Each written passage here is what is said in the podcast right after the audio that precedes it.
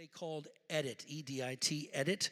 And this is what the word edit means. And we'll get into it over the weeks to come. Uh, and we refer back to it even today. But it means this it means to prepare for public presentation. How many believes that God's preparing you to go public? Come on, somebody say amen to that. Also, it means to assemble by cutting and rearranging. It means to alter, to adapt, or refine, especially to bring about conformity to a standard or to suit a particular purpose. Everybody say purpose. Don't forget that. That's a big part of what we're talking about today purpose.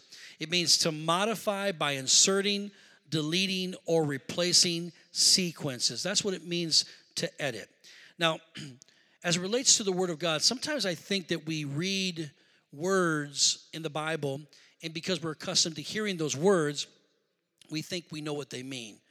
And that's why it's important to become a student of the word to where maybe you get yourself a dictionary, a Bible dictionary um, to start with. There's there's Greek and Hebrew inter, interlinearies. Uh, there are um, there are concordances. You can get all that you can get online, by the way, and really study, as the Bible says, to show yourself approved unto God, a workman that needs not to be ashamed, rightly dividing the word of truth knowing what words actually mean. So we say certain things and we may know the meaning. For instance, one word, propitiation, comes to mind. Uh, that's used once in the New Testament, and people go, Yeah, Jesus died as a propitiation for our sin. And we go, This for the forgiveness of the mercy of God for our sin. And there's truth to that, but there's much more to that one word than that, just that. And so we gloss over things, not understanding what they mean. Now, today, I got my teaching hat on. Now, that teaching hat might turn into a preaching hat Knowing me, that's probably going to happen, but I'm going to go right back to the teaching hat because I want to lay this down today. And the word I want to talk about today is the word sanctification. Now, the word sanctification is something you've heard by preachers all over the world. Uh, you've heard from this preacher, you've been here long enough. I've talked about it. Uh, we talk about the fact that we've been sanctified. But what does it mean? Because there's not just a definition of the word, but there's a revelation of the meaning behind the word and sanctification is not one of those rip, you wouldn't think it would be, those rip, romp, and roar type of, of sermons. But in fact, it is extremely important because it is doctrine. Doctrine of the Bible or doctrine of the church from the Word of God means it's something that is, is used for reproof, instruction, and teaching. It is something that is, is a part of your foundation. In other words, if you don't understand this, like we talked about those irrefutable truths from weeks back, uh, we talked about for weeks rather last week as well. Uh, it could be listed as one of those irrefutable truths sanctification by way of the blood. Very important, very vital in your growth and your necessity to achieve the purpose God has in your life. L- let me make this statement. We are called to live, called by God to live an uncommon life in Christ so that we can have an uncommon destiny to reach uncommon goals. Touch your neighbor, just tell me you ain't common. You just ain't. You're not in the earth because you're common. You're in the earth because you're uncommon. All those other, those other, those life lives that could have been in this in this world didn't make it, died too early, whatever the case may be. You're here breathing on planet Earth. God gives us, uh, He gives us a snapshot of that. The snapshot is when He speaks uh, to Jeremiah. He says to Jeremiah, Jeremiah, don't be afraid of nobody. Don't be afraid of nobody. Your purpose is great. That's what he's saying. He said, he said, before I formed you in your mother's womb, I knew you. I had intimate detail about your life. How many knows that God knows the end from the beginning about you and about me? And that he literally knows us better than we know ourselves. He said, He said, before I formed your mother, I knew you, and he said, I ordained you and called you to be a prophet. So the fact that you're here on planet Earth lets you know there's an ordination and a calling of what God's always known about your purpose. And you can't be on earth without a purpose. So I don't care what you've been through, what you feel like, what the devil's whispered in your ear and told you ain't no good, all that stuff. That's a lie. The truth is there's a purpose for you, and it is not common. It's uncommon. It's uncommon. So, this is important because God has never desired for you to live marginalized. Never. He's, it's always his best is for you to live directly in his will, not on the sidelines. That's not what God has for you. Living and watching everybody else live their life, but you, yours is passing by. This uncommon life that we are called to live is a part of a process called sanctification. It also is, you can also put in the word edit, and I'll show you how in just a moment. Very important for our series to come. First Thessalonians chapter 5, verse 22 says, Abstain from every form of evil. Uh, may, now may the God of peace himself, watch this, sanctify you completely. And may your whole spirit, soul, and body be preserved blameless at the coming of the Lord Jesus Christ. So God says, I want you to be blameless at the end. But He says, now here's the deal. Here's what's going to happen. I'm helping you. And the way I help you is through something called sanctification. And sanctification, he said, he said, he said that God himself sanctify you completely. Now that lets me know that I was not just sanctified the moment I got born again. I was, but he said, I'll sanctify you completely. He's talking to the believers in the church. In other words, sanctification is an ongoing process. You're never quite arriving, but you're getting better every single day. Somebody say amen to that. I'm being sanctified. Something great is happening with and through my life. And then, then I said this. Uh, I said this in the, in the first church, and this first service, and this is setting it all up.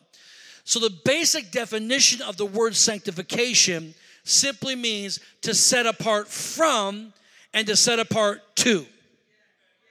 Uh, set apart is the word. It means to be set apart from something, to be set apart to something. Amen. And it's two a two part truth. It's not just extracting something from, but it's commissioning something to. Sanctification can be looked uh, can be looked uh, at like this.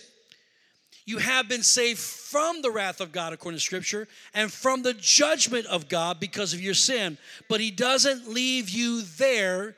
He dedicates and commissions you to live your life for Him. I'm not just saved to be saved, I'm saved with a purpose to do and express what He wants me to do and express. Now, now, now, now this is important because this is where the word edit. So when you see the word sanctify in scriptures, you can replace a part of the word is being edit.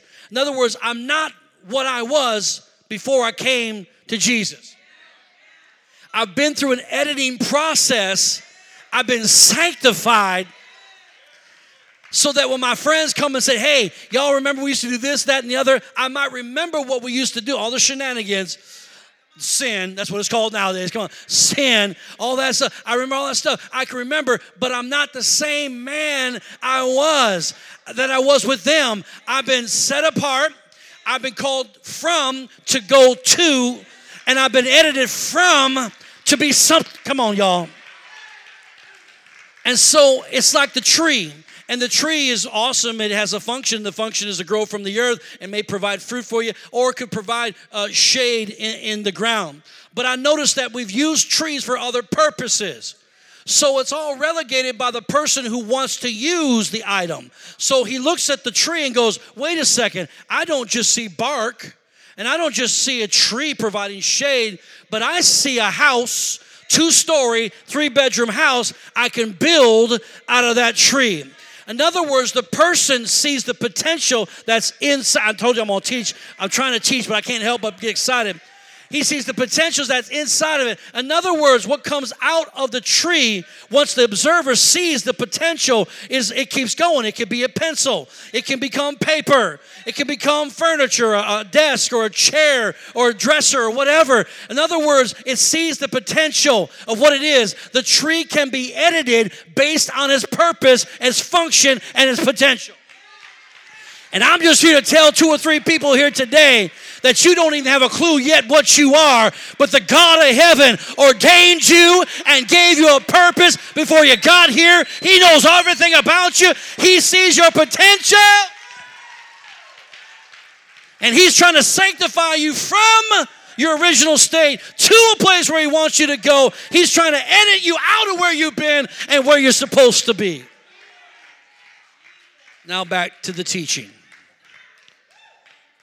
Sanctification is taking from one purpose to fulfill another purpose. So, as believers, we have been sanctified. We could not save ourselves. Therefore, Jesus steps into the picture. And Jesus, as the perfect man, dies on the cross, sheds his own blood so we could have forgiveness of sin. And with that blood, be sanctified out of the world to holiness, to righteousness, out of hell to heaven. First Peter chapter 2, verse 9. But you are a chosen generation, a royal priesthood, a holy nation. Look how God talks about you his own special people. I know you may not feel like that, but that's who you are. That's what God sees, that you may proclaim the praises of Him, watch this, who called you out of darkness into His marvelous light. You've been sanctified who once were not a people, but are now the people of God. You've been edited, who had not obtained mercy, but now have obtained mercy. You better thank God. Why don't we give God a big round of applause and thank the Lord for his mercy? Come on. Thank you, Jesus. So now we are apart, we are apart from sin and from evil, from the uses of sin and evil, and now we've been set apart to the usage of God. Romans chapter 12, verse 1. I beseech you, therefore, brethren, by the mercies of God, that you present your bodies a living sacrifice, holy, holy, acceptable to God, which is your reasonable service. And the word reasonable also means true and proper. What is true and proper? That my body, my life, is a living sacrifice and that my life, my body, is also holy and is acceptable to God. Not because of what I've done, but because of what Jesus has done for me that I accept by faith. And that sanctification process now sets me apart to offer myself to God, which pleases the Lord. Church, we can control the desires of the flesh. Why? Because we are holy and we are acceptable to God. Doesn't mean you don't sin. Doesn't mean you don't make mistakes. And we'll talk about that in just a moment. What it means is you can control the appetite of the flesh or the passions of the flesh. When you begin to look at the general theme of sanctification, it always refers to a holy, uncommon purpose for the service of God. In other words, God takes what's common and touches it. He takes what's common and he makes it holy. He, he takes what's common and he makes it beautiful, desirable. He makes it uncommon. He takes the ordinary and makes it extraordinary. He takes the weak, makes it strong. He takes the zero and turns it into a hero. Church, are you hearing what I'm saying now? In other words, God makes you what is common, makes you uncommon. Anything that's uncommon draws value. And the more uncommon something is, the more valuable it becomes. You are what He chose in the earth to be uncommon to the rest of the earth. Have you ever thought about the, how many people are saved in here today? Let me see when people are saved. Not everybody, you don't have to always your hand. You don't say, don't, don't worry if you ain't saved. But if you are, good. Now that tells me, or should be an indication to you, and be a point of thanksgiving to you. Wow, I know him when there's so much of the world who doesn't know him. Wow. Why is that? So you can say, wow? Or is it because there's a purpose behind the fact that you're so uncommon, which makes you so precious, which makes you so valuable? How many ladies in this room, don't lie, ladies, be honest. How many y'all like diamonds? Let me see your hands. You like diamonds? I mean, don't put your hand up if you don't like them, but if you like them. Now, if I offered you a di- five carat diamond, what do they have? What do they have? Five carats? Is that what they have? I gave my wife one carat. That's all I could afford. Praise God. I'm I don't know what I gave her. Five carats is big, right? You wouldn't you wouldn't say, nah, that's not for me, would you? I think it'd make every woman in this in this whole church go, that's for me. You'd probably snatch it out of my hand before I change my mind. Amen. Uh, how about gold? Y'all like gold? Everybody likes gold, right? It's pretty. It's expensive. What's it right now? Does anybody know what it is right now? Gold at an ounce? It's a lot, too much. Goes up all the time, right? Goes up all the time. People have gold parties, right? And they take the gold and give it to somebody who'll melt it down and give you a check. Praise God. And you're like, praise God, I got a check. Amen. My point is, why is that gold and why is that diamond so expensive? Because it is not common. It's uncommon. It takes a lot of effort to dig for those diamonds, a lot of effort to dig for that gold, a lot of manpower it takes. It takes a, a lot of all that. people lose their lives over doing stuff like that. You ever heard of blood diamonds, stuff like that? My point is, my point is, is it becomes valuable based on the fact of how uncommon it is. Don't you ever call yourself common again. We live in a culture today that young people more than ever desire to be heard. They desire to be seen. They want to be famous. We've taught them that if they're not famous, they're nobodies. And people feel like nobodies. And our kids, they want to have a voice. They want to have something they believe in. They want to, these kids want purpose. And, um, and all you got to do is go to YouTube and look around in YouTube and some of the, the most silly things people do, especially young people, they'll do crazy, stupid things to put it on YouTube to get hits and to get a thumbs up and a like. Why? Because they want that video to go what? Viral, right? So they want to go viral. Why? Because in their heart and in their mind, they feel if it goes viral, I'm somebody. People notice me. I'm important, right? Or we've raised a generation of kids watching people like the Kardashians and I'm not trying to make fun of nobody, but I'm just trying to tell the truth, who have become famous for doing nothing. Not that they haven't become hard workers. I'm just saying the reason for their fame is because they basically did nothing. They just happen to be pretty people and, and they happen to know how to shop. Am I right about that? And they got millions of followers all over the world to see what they're going to do next. And I think the youngest one's got the most now and, and all that stuff. My, my point of bringing that all up is we've raised them up on that stuff, saying popularity is the most important thing. Being liked is the most important thing. What are they really crying out for? And I may be making this overly too easy and maybe too spiritualized, but I believe they're crying out for sanctification. In other words, they want to be set apart. They don't want to be like everybody else. They want to be set apart for a purpose. They want to be known for something. Isn't that the heart cry of all of us? Now, why is that the heart cry? Because God put it in our hearts. And the reason why I put it in our hearts because it's the truth of who we are. We are all different. We're supposed to be different. That's the way God made us. So why in the world, especially as we as believers, trying to be like the world? When the Bible just told us we're supposed to be a peculiar people, set apart, sanctified, set apart from set apart to, edited from, edited for. John 17, 15, Jesus said, I do not pray that you should take them out of the world, but that you should keep them from the evil one. They are not of the world, just as I am not of the world. Wow, what a statement. Sanctify them by your truth. Your word is truth. As you sent me into the world, I also sent them into the world, and for their sakes I sanctify myself that they also may be set apart from and set apart to by the truth. Sanctify them. Jesus' prayer was for sanctification, knowing your purpose, knowing what you've been in and where you're going to. So when we look at this, we can plainly see that our sanctification is not like the world. We're not from the world. We're in the world, but we're not of the world. I said we're in it. Are y'all okay with this? But we're not of it. Sanctification is not to be like the world, but on the contrary, that the world may see how they should live for God through us. I've been sanctified. Notice I didn't get raptured, or you didn't get raptured and were taken off the earth the moment you got born again. Why? There's purpose. It's to give God all the glory.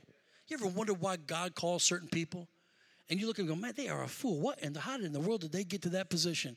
And you buck and you get excited about it and you're ticked off about it and you're just whatever and you can't believe it and blah, blah, blah. But God just keeps on using me. Think, how is this possible because our Bible tells us a little bit about God's nature. He is he is the ultimate he loves comedy. He thinks this is funny. He said I call the foolish things of the world to confound, boggle the minds of those. Come on. Another are the most wise people. In other words, I call things that I call. And I make it foolish because that way the, the fool, come on, somebody. That probably me, and that's probably you. Come on. So the fool won't take the credit because the fool knows I didn't do that. Ain't no way I could come up with that. Only God could do something like that. I'm preaching better than you're shouting right now. Am I right about this? So my point is, my point is God's got a little bit of sense of humor.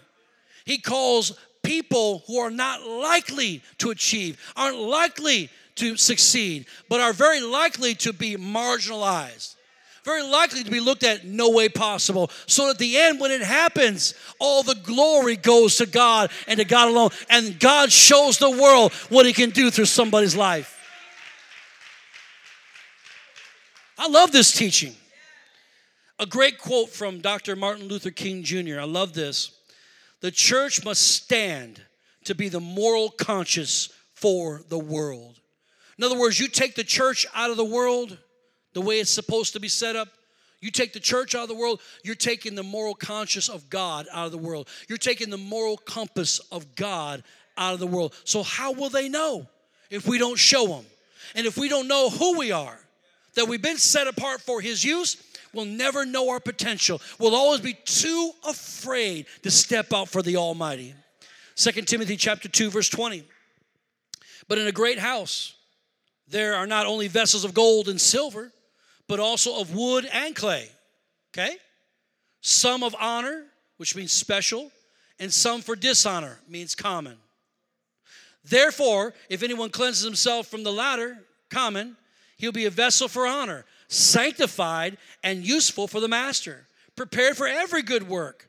Flee also, also youthful lust, but pursue righteousness, faith, love, peace with, the, with those who call on the Lord out of a pure heart. I had a gentleman walk up to me many, many years ago. He's having problems in his walk with God, and I think he began to feel pretty condemned about what he was doing and maybe wanting to quit. Because the enemy's relentless, Satan's relentless. Especially when the call of God's on your life the way that it is, that you got purpose. You start phone, you start moving out in your purpose, the devil's gonna start whispering in your ear all kinds of crazy stuff. And he's gonna remind you of the mistakes and the sin you get involved in. He's always gonna do it. It's his tactic. And so what, he, what he'll do is that he'll do it to get you in a place of condemnation so that you think God can't use somebody like you. And he came across this scripture. He said, Pastor, I found a scripture, and it kind of denotes where I'm at. He said, um, God makes vessels of honor and dishonor, and I guess I'm the one he made to be dishonorable. And I thought, my God, I mean, I couldn't even think that. I mean, how did he even get to that conclusion?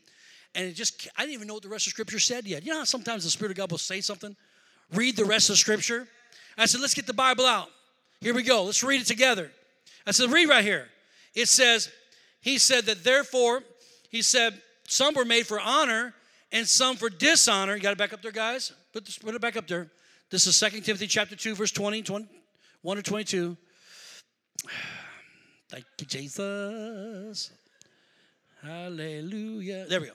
Um, says, um, honor, some for dishonor. Next script, next uh, verse, please, because I want them to see this. But then it said, read further. Therefore, if anyone cleanses himself from the latter, watch what does it say?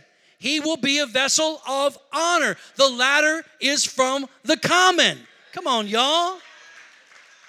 So we've got a responsibility. It'd have played out better had we had that verse, son. You killed my whole message. Thank you very much. I'm teasing. I'm teasing. He didn't know I was going to go back.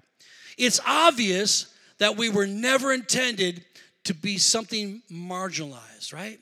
Something sidelined, but something of value, something of purpose. The devil says, You're not good enough. You know what you've done. That's a lie out of hell. That ought to tell you how afraid he actually is of your life. Because he'll always come to tell you what you don't have what you could have, should have, and would have been. Come on, somebody. It's too late for me. I'm talking to some people got some purpose in this room today. God has given you purpose Touch your neighbor and say, I'm a work in progress. Touch the other one and say, I'm under construction. Amen. There's a three phase process with this. Number one is that there's something called positional sanctification. Through Christ's blood and atonement on the cross, He has reconciled my sin. So the, the, the, my bank account in sin has been balanced. Zero. I owe nothing. Reconciled. In other words, He made it right. He put my life in order the moment I got saved. And He has called me to Himself.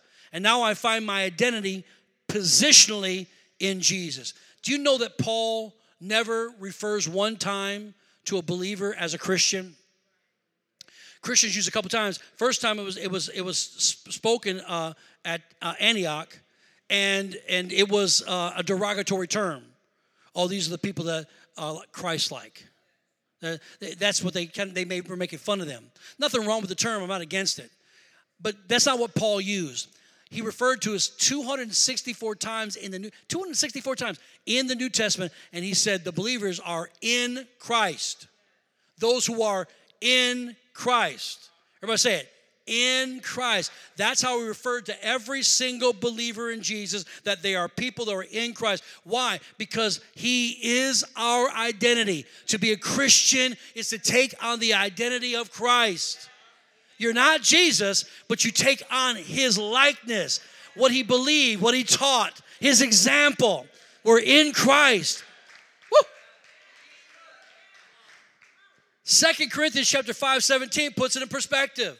Therefore, if anyone is in Christ, I'm going to go to preaching mode now. He is a new creation. Old things have passed away, and behold, all things have become new. I've been set apart from what I used to be to the man that I am now. I've been edited from my past. God went in and edited me. Come on, somebody. And now I'm not who I used to be. I'm a new creation in Christ Jesus. That means I got a brand new assignment. Come on. Friends come up to you and say, You know how we used to hang out and do all this stuff. You got to tell them, wait a second. That's not who I am anymore. When the old feelings and the old nature comes back up and starts to say, you know, you kind of like a little every now and again. Because they might, they might get, they may make it legal. Come on, they may make it legal here in Wisconsin. You're going to have to make a decision. You're going before church, or what are you going to do? I feel like my experience in praise and worship is way better. Better watch out. You might be opening yourself up to a spirit of, uh, you might be, an angel of light might show up. You think the devil's gonna come to you with a pitchfork and some long red underwear and a gold tee and say, I'm the devil, boogity boogity, but he ain't gonna do none of that stuff. He's gonna come and say, Follow me into the light.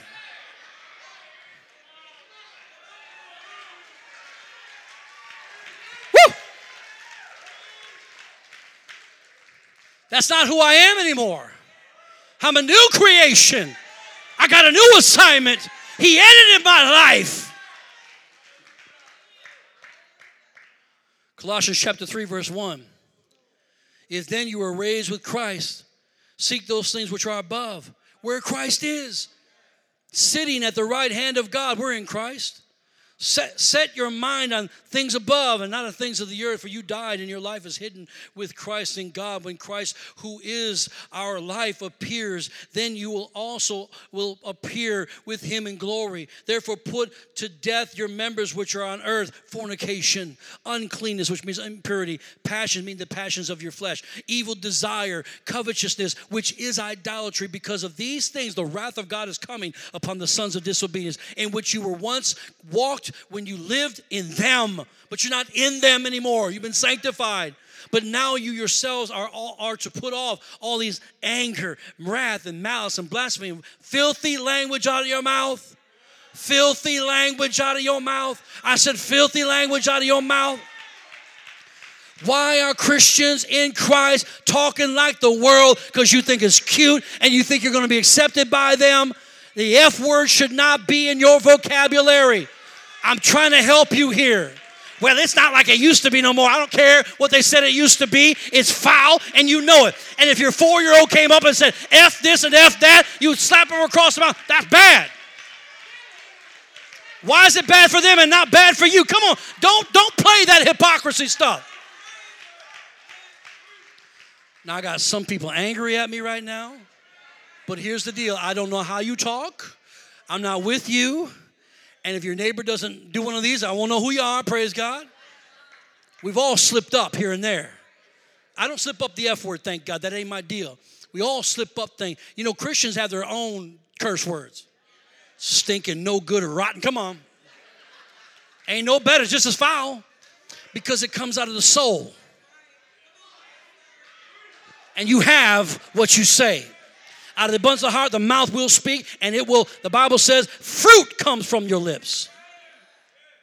Amen. And I just don't think that's right. Bible tells me it's not right. You got to put that away from you. I'm not telling you because I need to tell you something that's, I'm going to stick it to you and control your life. That's not my deal.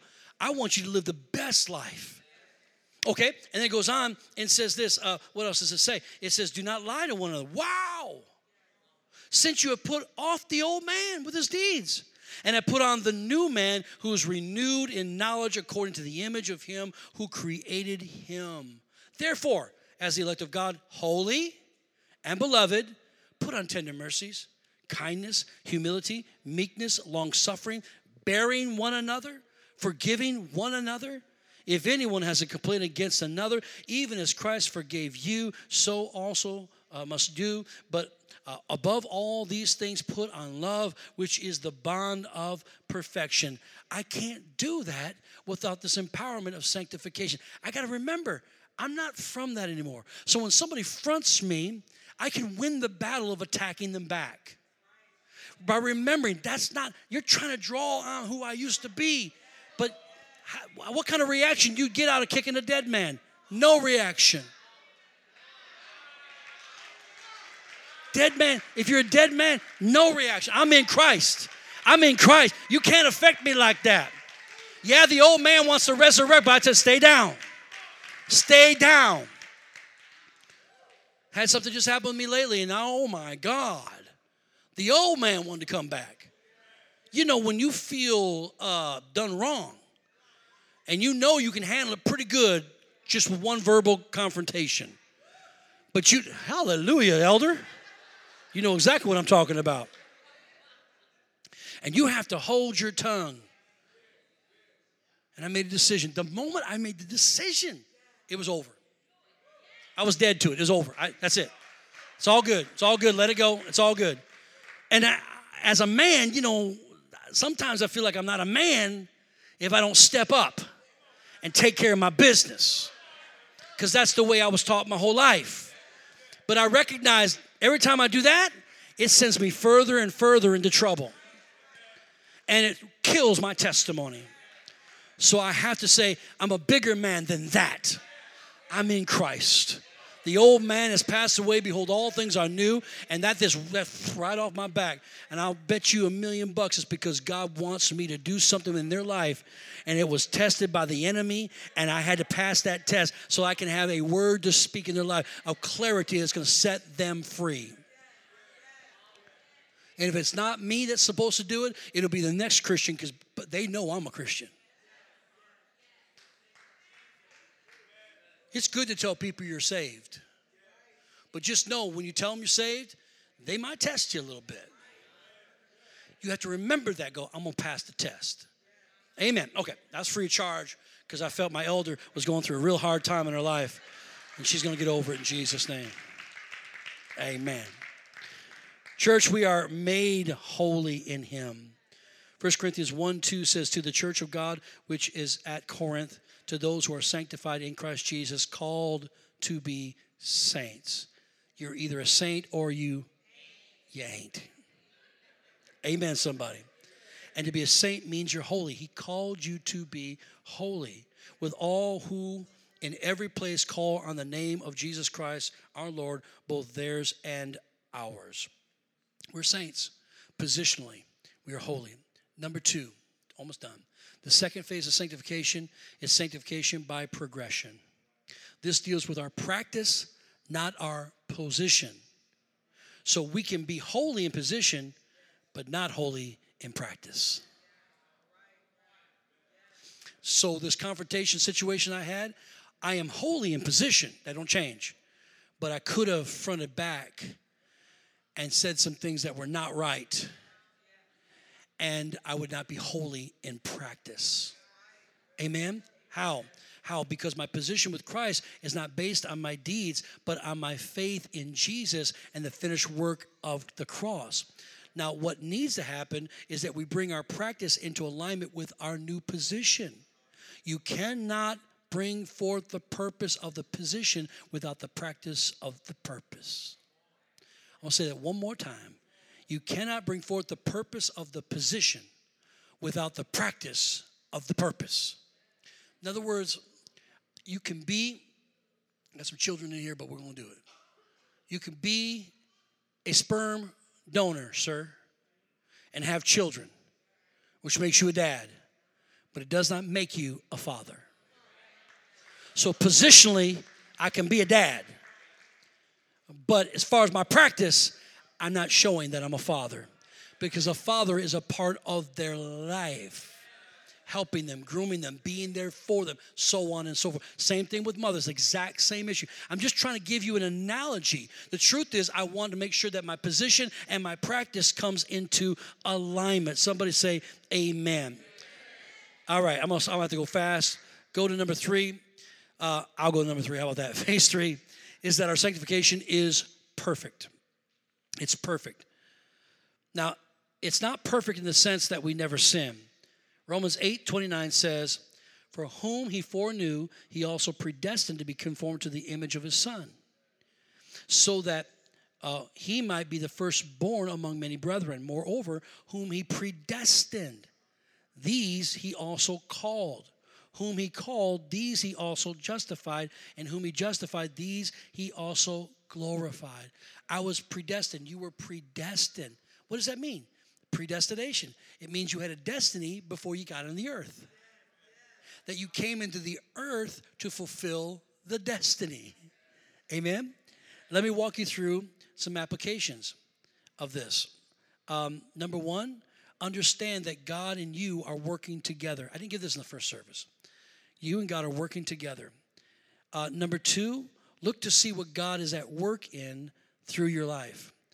In other words, how is God speaking to you through trials and temptations? God gives the trials, the devil comes with temptation, but both communicate to God and to you what's really happening in your world, what's happening currently in your life. Okay? Number three, set your eyes on victory and not defeat, and you'll, you'll have victory in your future every time. Victorious living starts with victorious thinking.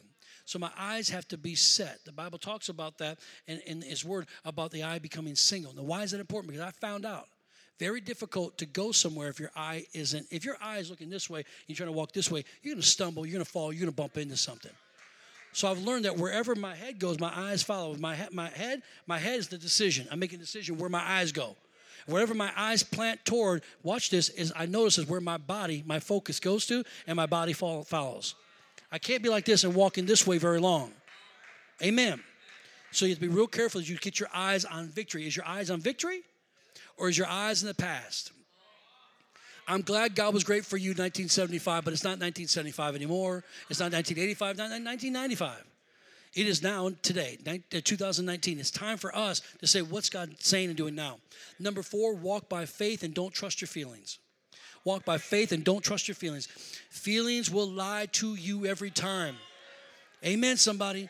And I'm gonna tell you something. If you're in a relationship right now, I don't care how fine they are. I don't care what how sweet talk there is.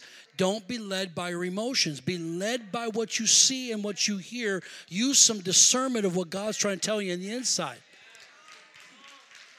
People's lives get wrecked because they make emotional decisions rather than scriptural or, or, or uh, uh, uh, uh mental assent decisions. People whispering uh, in, in, a corner, and you, you walk by them and you start to think, oh, they're talking about me. You're being led by your emotions and your feelings. They, just because they looked at you and smiled doesn't mean they're talking about you behind your back. That's just you thinking that way, amen? And by the way, the ones you that are really talking behind your back are not those people, praise God. They're the people you think are in your corner. I'm just want to say something right there. But you gotta love them anyways, amen. Number five, everybody go, oh, I gotta look around now. Who's in my corner? Number five, deny yourself because it really ain't about you. Uh, I'll move right along. Number six, abide in Christ. Don't forsake Him. Abiding in Christ removes all frustrations because we're He's the vine, we're the branches. We're, we're connected with Him, and then the fruit comes. A fruitless life is a frustrated life. Amen. So it removes all frustrations. And number seven, and I'm done. Develop a pattern of discipline a pattern to mature, always maturing. The Bible says to work out our salvation with fear and trembling. And then we're also called disciples, which means the disciplined ones. And don't forget about Him on a daily basis. He's for you, He's not against you, He's working with you, He's sanctified you, He's in the process of editing some of the things in your life. You know, a great film isn't the first one that's shot. There's all kinds of different angles and there's all kinds of different uh, camera rolls and whatever it might be digital, however it's in the computer. And the editor is the magician. The editor is the one who puts the movie together with the director sitting next to him and he cuts this out and puts this in and this is too long this is too short let's put this a special effect. That's how they do it. And it makes for a great movie. The same thing about your life. He's sitting with you in the editing room and saying, Here's what we're going to do to make you the best version of you that can possibly give the Lord a shout of praise. He's working with us.